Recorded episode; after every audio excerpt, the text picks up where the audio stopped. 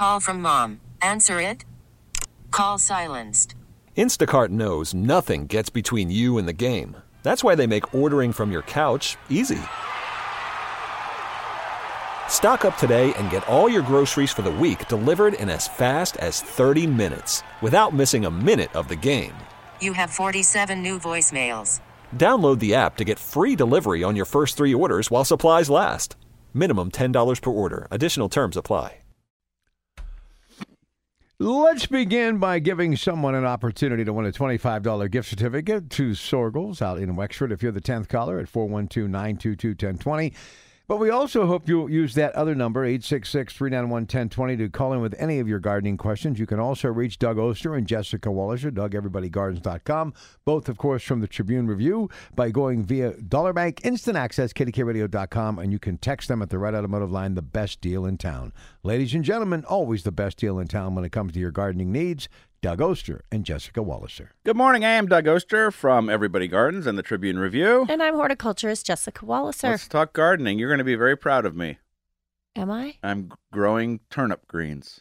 Good for you. Are you actually going to eat them? Oh, yeah. Okay. I actually, when I've grown t- turnips before, I've only eaten the greens. You don't like the root? It's not that I don't like it. I just usually never get one. I usually just have, Okay. you know, I'm planting late. These Yep. these are called seven top uh, turnip, and so it's just it's basically bred to grow greens. It's an heirloom that's just for greens, and I guess uh, turnip salad was a big deal up till about the 1920s. Ew, raw? I don't know. I'm not sure I'd like them raw. no, I I, think it's kind of bristles I think it's wilted. Okay, that makes a wilted with you know bacon grease. Bacon dressing. Yeah. Say hot bacon something dressing. very good for you and something very bad That's for you. That's how they come. I'll be curious to see how you like them. Have you eaten turnip greens Yeah, before? I like them. You know, I, I like all greens. Yeah. I like all greens. I don't know, you know, whenever I go look for seeds and I find some kind of weird green in there, whatever it is, I always grow it. And it always works out, you know. I just mix it in with other things. I have something in the garden though. I think deer might have got in there. Oh, Took no. some of my I have some flopping tithonia, which is not nothing that really deer like, but the way that the teeth marks are, it's like a crunched up. Mm, So yeah. it's, I'd hope I prefer it be deer than groundhog Yeah. because Well, they're after the Swiss chard, which is up in a container. Oh. You know, so it's not a rabbit, Okay. even though I know there's a rabbit running around in there somewhere. Yeah. But it's not a rabbit, so We And- should do the flower test. You yeah, to do the I- yeah. test, We've got rain coming though. Yeah. You know, well, for people who don't know what the flower test is, if you're not sure what critter's eating your plant, Yeah, it's not flour, it's flour. F L O U R, sprinkle a layer of flour around the plant and then go out and check the next morning and see whose footprints are in the flower. It actually works quite well. You know, you're never sure if it's a bunny or a deer or yeah, they have only been in once, so I think I must have left the gate open. But I'm going to keep an eye on it because tomorrow I have to film planting turnip greens, Oh. beets, uh, leeks. The leeks I'm not worried about. Arugula I'm not worried about. But uh, I just I'd hate to plant beets and and see them go. Yeah. What are you going to do if you go out to that flower and you see like little tiny human footprints? yeah, Be like, there's a pixie living in your garden. that's going to be interesting. Sam, I'm the, Max the Wonder Dog, I'm, sure would have right, gotten I'm it. going right down to the neighbors, and I'm going to pitch a fit. There you go. Right? They won't. They won't put you in the. Uh, the neighbors. but You won't put you in the uh, asylum for claiming to have a pixie in your garden. We'll be talking trees a little later on with our friends from Davey Tree. Uh, got lots of questions for them today. If you've got a, a gardening question all about trees, uh, he'll be here about seven thirty. Rob Cruel Jack. And what else is going on in your garden? You know what? I haven't had much time to spend in my garden, to be honest with you. Uh, although I have to say, I was at an event yesterday, and I came out of the event at about five o'clock in the afternoon, and I actually had gone into the event at like eight o'clock in the morning, so I hadn't been outside all day, and I couldn't get over how cool it was. So I'm not sure what the temperature forecast is for today yet. We haven't we haven't heard the weather, um, but I hope it's cooled off. I hope we're done with the super hot. Am I wrong? You're looking no, at no, me like no, I'm no. wrong. You're right. No, it looks Okay. like it looks like seventies all week. Yeah. You know, which is is nice. Yeah, that was not for me. No. I finally have some dahlias blooming though, which is good. I was a little late putting them in, and you know they took their time growing, and then we had that really dry spell, and so they didn't want to do their thing, right? But they finally, of course, just started blooming. So I'll probably get a few weeks of bloom out of them, and then we'll get a frost, and that'll be that. But I guess a few weeks of bloom is better than none at all. Yeah, they'll probably go yours another do this three year? Do you, weeks. do you grow any? Do Yeah, I put sun? some in. Mine are kind of finishing actually. Mine are kind of like on their way out. So, Yeah. but they were they were nice. You know, nothing big. Uh, I wish I would have. You know, I always save the tubers, but whether I get them in or not, you know, they Yeah. end up in the greenhouse, and with everything else that's in there, I, I lose track, and then you know, you give stuff away. And Yeah. And you know what else I'm going to do uh, this week? I vowed that I'm going to do it. I'm going to stop down at Soergel's and get um, a soil test kit because they have the soil test kits from Penn State because I really want to test uh, my soil around my blueberries. And fall is a great time to do that for anybody out there that has blueberry bushes. If you grow blueberries, you should know that they do really like acidic soils. Um, it helps them get iron, access iron better. And uh, and so this is a good time to take that soil test because you get the results back faster in the fall than you do in the spring. No one's using the lab. That's right. And then also, you can put the fertilizer, if you're going to use an organic soil acidifying fertilizer, something like Holly-tone, or you can use elemental sulfur to do it. If you put it down now, by the time spring arrives, you have your soil pH is effectively changed. It, it takes a little while for that to happen. And so that really hooks you up for a good spring, a good bloom season, good fruit production. So now is actually a great time to do those soil tests. And they only cost you what? I think 12 bucks or something like that. Nine bucks. Nine bucks. And even if you only pay attention to your soil pH, that's the thing you got to know because blueberries especially are sensitive to it. So, but you could do one for your vegetable garden as well and that's going to help you know how much lime to add to adjust the pH. All right, uh, ladies and gentlemen, congratulations in order to Jenny from Baden, winner of that $25 gift certificate from Soergel's. We've got a lot of folks that want to talk to these two, so stay with us. We're going to get to your phone calls next on KDKA Radio. Good morning. By the way, Doug is wearing his Bobby Jones knickers today. So tell the world, you know, I love Oakmont, and I'm, this is a this is a big story, breaking news. Well, I went to the Oakmont Country Club to speak to the garden club there, and Mm-hmm. I became an honorary member of the Oakmont Garden Club. So That's pretty cool. That You've is. been working with them for a long time on the tomato project, right? The funny thing is, I, that's Penn Hills actually. Oh, okay. Oh, sorry. Uh, I love going there because uh, we have uh, friends there Mm-hmm. uh, that used to come see us at Giant Eagle. You know, uh, Reed works at the golf course. He's the one that gave me the story about the uh, vegetable garden that was at Oakmont Gar- Gar- Country Club. Um, you know, back in the '70s, and Bob Ford, when he was a young man, who's uh, Work he- there. Yeah, worked in the in the garden. He told me all about the garden. So yeah, it's uh, Barb and Reed, uh, are friends of ours there, and uh, so yeah, it was awesome. Uh, The was only very way- very honored. The only way I could describe it is, I'm sure it's kind of like how the folks felt when Jed Clampett moved to Beverly Hills.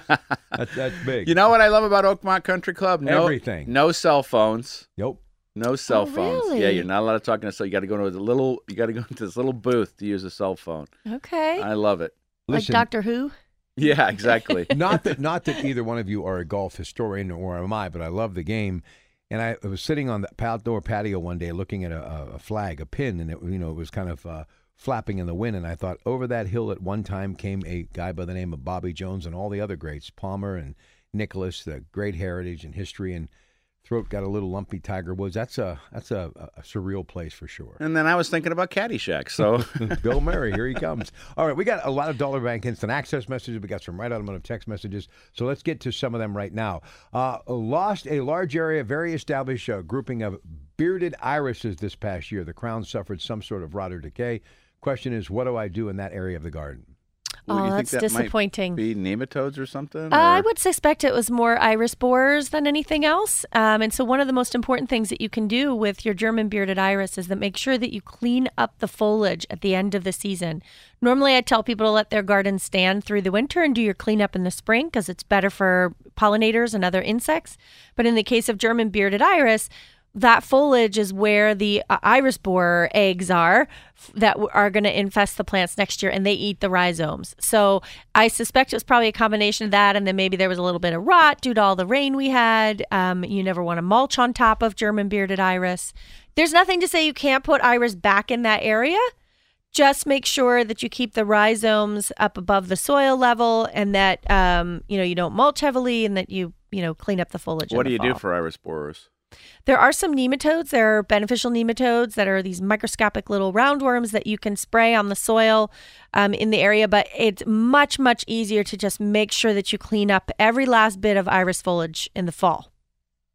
All right, one more here. What do you do with uh, unusual ground cherries? I have tons of green and split fruit, but I'm afraid if I scatter them, the toxicity will harm the wildlife and also become invasive. Okay, so if you're talking about the edible ground cherry, which is a close, it's in the tomato family, it looks a little bit like a miniature tomatillo. So it's got like a papery husk around it. If you're growing that and you grew it from seed as a specific vegetable crop, you know that it's edible and they are wonderful to eat. But there Mhm. are some plants that are wild that are, you know, poisonous that look a little bit like that. So if you planted it from seed or from a plant that you bought from a nursery, you know you're good to go. Um, and I'm not sure what she means by what do you do with them. Does that mean that yeah. What are the wild plants that are? That, then they have like a. yeah, so like they're in the nightshade family too, and they do have a Oh. papery husk like that. Um, but the ones that you get from the from the garden plants are actually quite delicious. It kind of would act like a tomato. If you spread spread those out there, they might volunteer for you. they will volunteer for you. Not yeah. going to be be a big deal, is it? they don't get super invasive, but they do reseed. I have a few that come back to my garden every year. I only leave one or two plants go. I pull the rest of them out um, at the end, and that's because at the end of the season I do harvest them all. I mean, they're called ground cherries because they're ripe when they fall off of the plant. So you do have to pick them all up if you want to, you know, enjoy them in the kitchen. And then if you don't want them to seed, make sure that you pick all the fruits up at the end of the season. You know, I've only been. I was at an event for the garden writers. Maybe you were there in Buffalo, some kind of event, and Mm-hmm. they had a giant, giant bowl of ground cherries. They are so And- good. Yes, and I was just, I wouldn't leave the bowl. You Yeah, know, and yeah. People were like, "What are these things?" I'm like, "Oh, uh, nothing. Just go. There's some. Go away." There's some cheese over there. go, go get the cheese." You can make jams out of them, pies, jelly. I mean, they're they're just the uh, chutneys. Yeah, a lot of great recipes online for them too. All right, Joanne in Robinson for Doug and Jess, Organic Gardeners, KDKA Radio. Good morning, Joanne. Good morning. I called a couple of weeks ago regarding the spraying of about a half a block of my a 30-year-old forsythia and some trees that died. And she said that if I would get the name of the spray, that she could tell me when I could replant or what should be done. Mm-hmm. The company told me they only sprayed the following: K R E N I T E. All right. And yet, and yet these 30-year-olds are dead, every one of them, plus the lantus tree that was behind them as well. Right. So this is a brush killer. Um, it's a, a little bit harsher, actually quite a bit harsher than the glyphosate that makes up something like Roundup. It sure as heck is not organic. Um, it is water soluble, so they dilute it with water before they spray it. I'm going to have to do, let me do a little bit of research during the break here and during the news break at the bottom of the hour and see if I can find out um, how the, what the residual is in that uh, on that product. So I'm going to do so. Stick around after after that news break, okay? Sounds like some so nasty I should have them dug up and then maybe the ground plowed. Well, may, I probably not plowed. I for most cases like that, when we talk about remediating a soil like that, it's actually the addition of compost. Uh, which has a lot of beneficial microbes in it that help can help digest and process those types of chemicals out of the soil. Um, but there's definitely going to be a waiting period uh, that also will play a role in that. So keep listening, and after we come back after the 7:30 news break, I'm hoping to have a little bit more advice after I can do a little bit of quick research. All right, 866 391 1020. Dollar Bank Instant Access, KDKARadio.com. And don't forget, coming up, Talking Trees, Davey Trees, Rob Cruel Jack is here. And we also want to invite you to stick around next hour for the Kuhn's Cooking Hour on KDKA Radio. Here's Bethany in Allison Park. Good morning, Bethany. How are you? Welcome to KDKA Radio. Good morning. I'm fine, thank you. I hope the same for you. I have a question about some holly that I planted.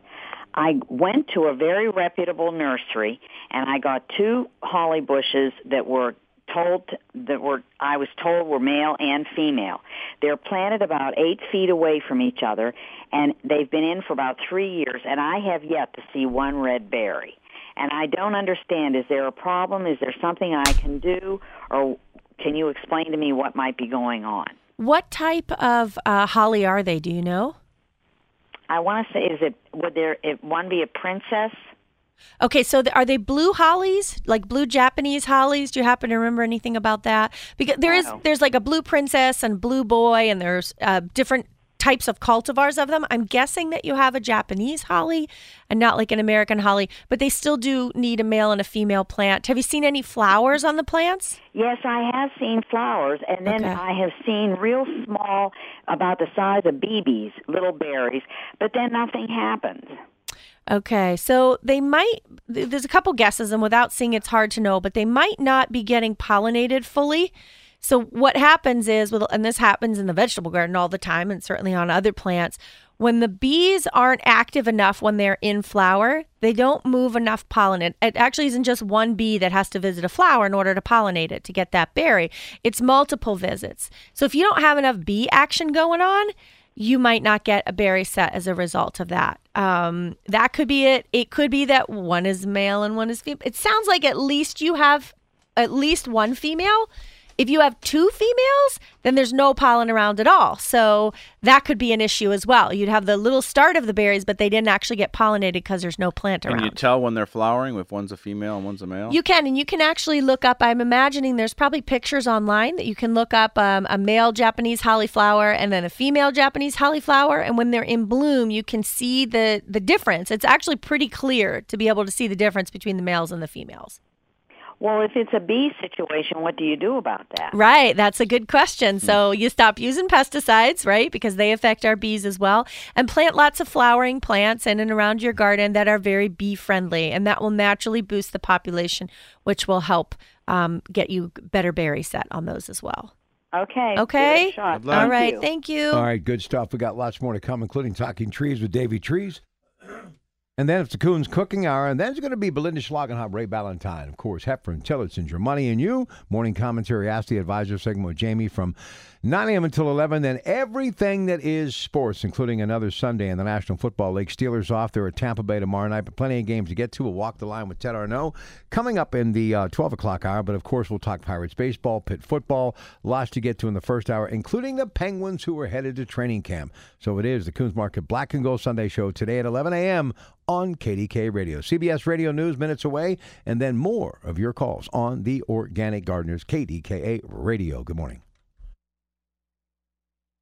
All right. Before we get to Rob Crueljack and Doug and Jeff and more of the Organic Gardeners and Talking Trees with Davey Trees, let's take the 10th caller now to win a $25 gift certificate from Janoski's. That number is 412 922 1020.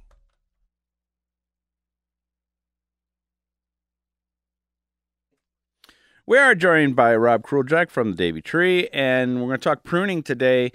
When does pruning begin? When do we think uh, major pruning starts? Um, a, a lot of trees are fine to prune all year long, but the best time to prune is definitely during the dormant season through the winter months.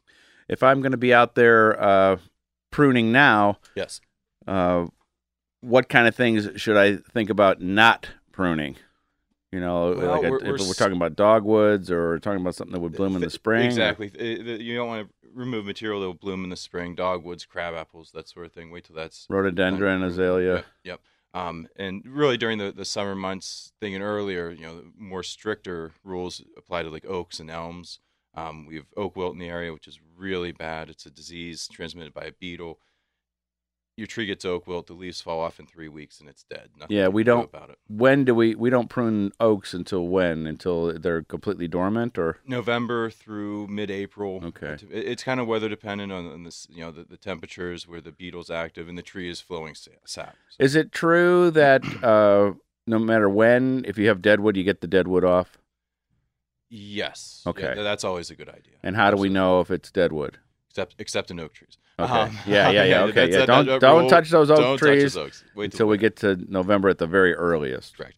Um, the the dead branches can be identified by uh, lack of viable buds towards the tip of the branch. You know that they'd be brittle and break off. They wouldn't be green and uh, pliable. Um, you can often see wood decaying fungus forming on dead branches. You know towards the end of the summer. Um, And uh, like sometimes just take your pruning tool and do a little scratch test, we call it, just on the bark, just real lightly. But that'll be enough to expose any chlorophyll under the bark that would tell you if that branch is alive or dead. I mean, and there's plants like now I wouldn't want to prune just because I wouldn't want them to put on new growth, right? Because the new growth might not harden off or Uh, that's true as well. Yep, and and how you prune is also important because you don't want accelerated growth or suckering growth. So you know, knowing where to prune back to as far as like lateral unions. and Yeah, you know, pruning is is an art, I think. It really is. I mean, I guess from your point, do you say science or art or both?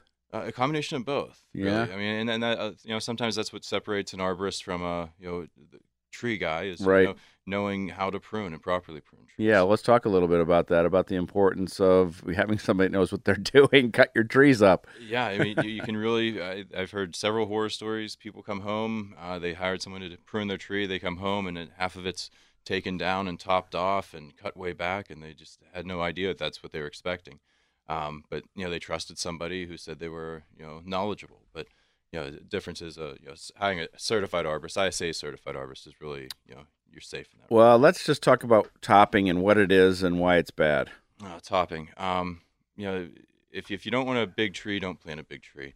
Um, you can't you can't make a tree that wants to be 50 foot tall, 15 foot tall. It's just impossible. So, um, topping would be the only way to really get to that solution. And um, by topping, you're just cutting all the ends off of all the branches, which a um, makes it look really bad. B um, causes the tree to grow back twice as fast as it was currently growing. So people are trying to make their tree smaller, but in essence, they're making it explode with new growth because it's trying to push out all the suckers to make up for what's been removed. And then it looks ridiculous. Oh, it's horrible. Yeah, it's a coat rack, right? Yeah, yeah. Um, and where those cuts are made, the tree doesn't have the cells to seal those wounds over. When you just cut the end of a branch off, you know, the branch collar has the right cells to seal the wound over and make those like you know the eye you see on the side of the tree, where a knot hole, that sort of thing.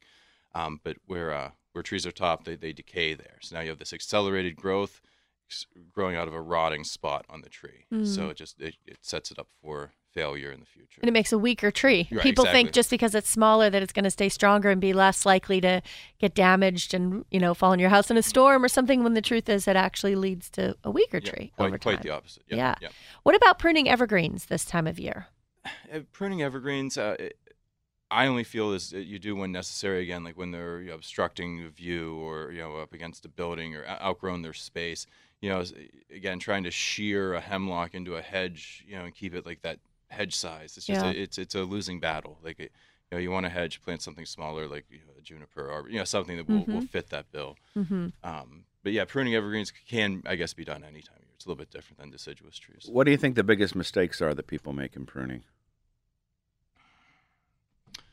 wrong time of year and and going too far. You know, 25% is the, the most we want to do really during any active season pruning. You know, I don't want to take more material away from the tree than necessary. Mm-hmm. And over thinning, that's probably the biggest one. You know, we, we used to prune trees out to make them look like giant umbrellas, you know, thinking that's, that Yeah. was good for the tree. Now we call that lion tailing, where you're removing all the branches except for those at the very tips. And it leads to branch failure because you know the wind force is applied just to the end of the branch, which puts a lot of leverage on it, which can break them off. And uh, and the trees need the leaves for producing food and energy. So you know you want to keep a lot of that on there. And if somebody is going to do their own pruning, talk about the importance of having the right tools. right tools, a sharp tool, bypass pruners, a nice sharp handsaw, and um and, and go on TCIA. You know, trees are good.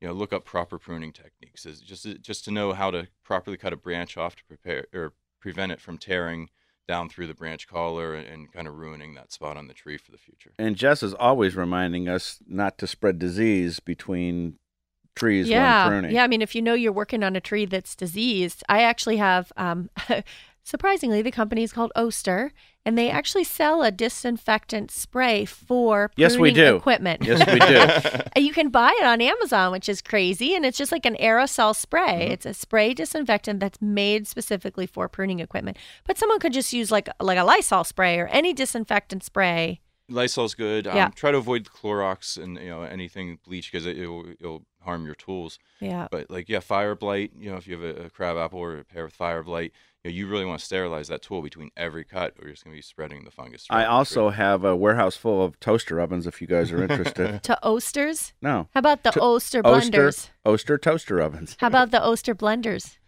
Uh, those are. I could use some of those for margaritas. No, you know? will have to go to Amazon for Oh, that. Oh, got you. Okay. How did you get into doing this for a living? Um, I was 15. I needed a, a summer job. I wanted a summer job, and um, my dad had a tree company come to work at our house, and he said, "Hey, you might want to think about doing this for for a summer job." And I watched these guys throw this rope up in a tree and climb up there and do their thing. I was like, "Yeah, I think I could get into this." So, yeah, he got me a job there at 15 years old, and my mom would drop me off in the morning with my little lunchbox, my little water jug, and I just never looked back. All through high school, uh, moved out to Wyoming for after high school, back to Pitt went to Pitt, worked for another company through college, and started uh, my own company. And we don't want regular people climbing up with ropes in their trees. They shouldn't be up there above the first level, should If, they? if someone shows house. up with a ladder and nothing else, then yes, you should ask them politely to leave and look for someone else. Well, then I'm also and ta- no spikes. You know, if Right, they okay, yeah. Strap on the spikes, and you know, then you you know you got the wrong person. When you're Yeah. pruning, it's on rope only, just climbing the tree safely. All right, Rob, stick around. Right. For more information about Davey Tree or to ask what's going on with your trees, go to www.davey.com slash KDKA. And don't forget, you can always call the experts at Davey Tree at 855 982 TREE. That's 855 982 8733. Hey, congratulations to Jane from Scott Township, winner of that $25 gift certificate from Janoski's. We'll come back more on the organic gardeners, then we make way for the Kuhn's Cooking Hour right after CBS Radio News at 8 o'clock. Good morning.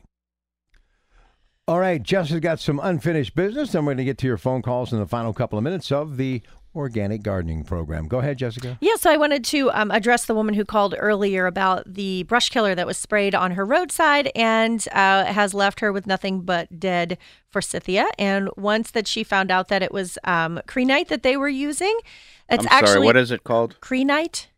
K R E N I T E, and it this is a registered herbicide, so the average Joe I don't think can get a hold of it. I think you have to be a, a certified applicator, but it's an ammonium salt that they use, and it's sort of a tricky product because once it's a, when it's applied to deciduous um, trees and shrubs or brush in the summer, usually around midsummer into early fall, it actually doesn't show any signs of killing that plant until the following year when the plant does not leaf out. It kills the buds um, in that growth. So it's sort of a trick, right? You don't, you know, oh, I didn't see them apply, and now everything is dead. Well, that's because they did it the previous year. So what I found on the Cornell University um, cooperative, cooperative Extension website was that uh, it does say that it's fairly rapidly decomposed by soil organisms, and the half life in the soil is between two and six months. So if you wait, about a year uh, to plant, uh, replant something, you should be fine. I would get some compost in that area before replanting just to make sure that you have a lot of good soil biological activity going on there that could help process it. But it's applied primarily to the foliage. And so, therefore, the, the residual activity in the soil isn't as great as some other products that, in addition to killing the brush, will also, um, you know, keep things from germinating in the soil. So, they, they're products that do that as well. One thing I was thinking about is that if she does put something in the same place, she has to put some kind of signage up saying you definitely have to put signage up. Do not no- spray. No yep. spray. Yep. You have to do that because uh, otherwise, that's what they're going to do. They're just going to come and From your Spray. experience, does that work? does what work? Putting up the signs? Yeah. Will they? Will I they, think so. Yeah. I mean, you have to put it at both ends of the area, right? And I think they have probably each borough probably has some regulation about the size of the sign and what wordage you have to use on it. So I would make sure that you contact your your municipality to find out what their regulations are with it. Unless it's like a PennDOT road, then you might have to contact PennDOT about that. I'm I'm not sure.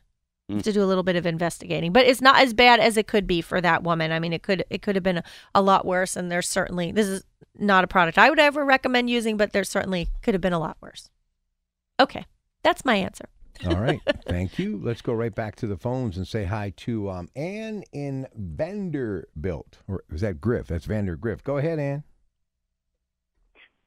Ann. Uh, good morning. Morning. I, uh, good morning. I uh, cut my irises back, and now they're starting to grow, and they're about six inches high. What am I going to do now? I would wait until they get frosted. Um, once we get one or two hard frosts, it's okay to go ahead and cut those off again.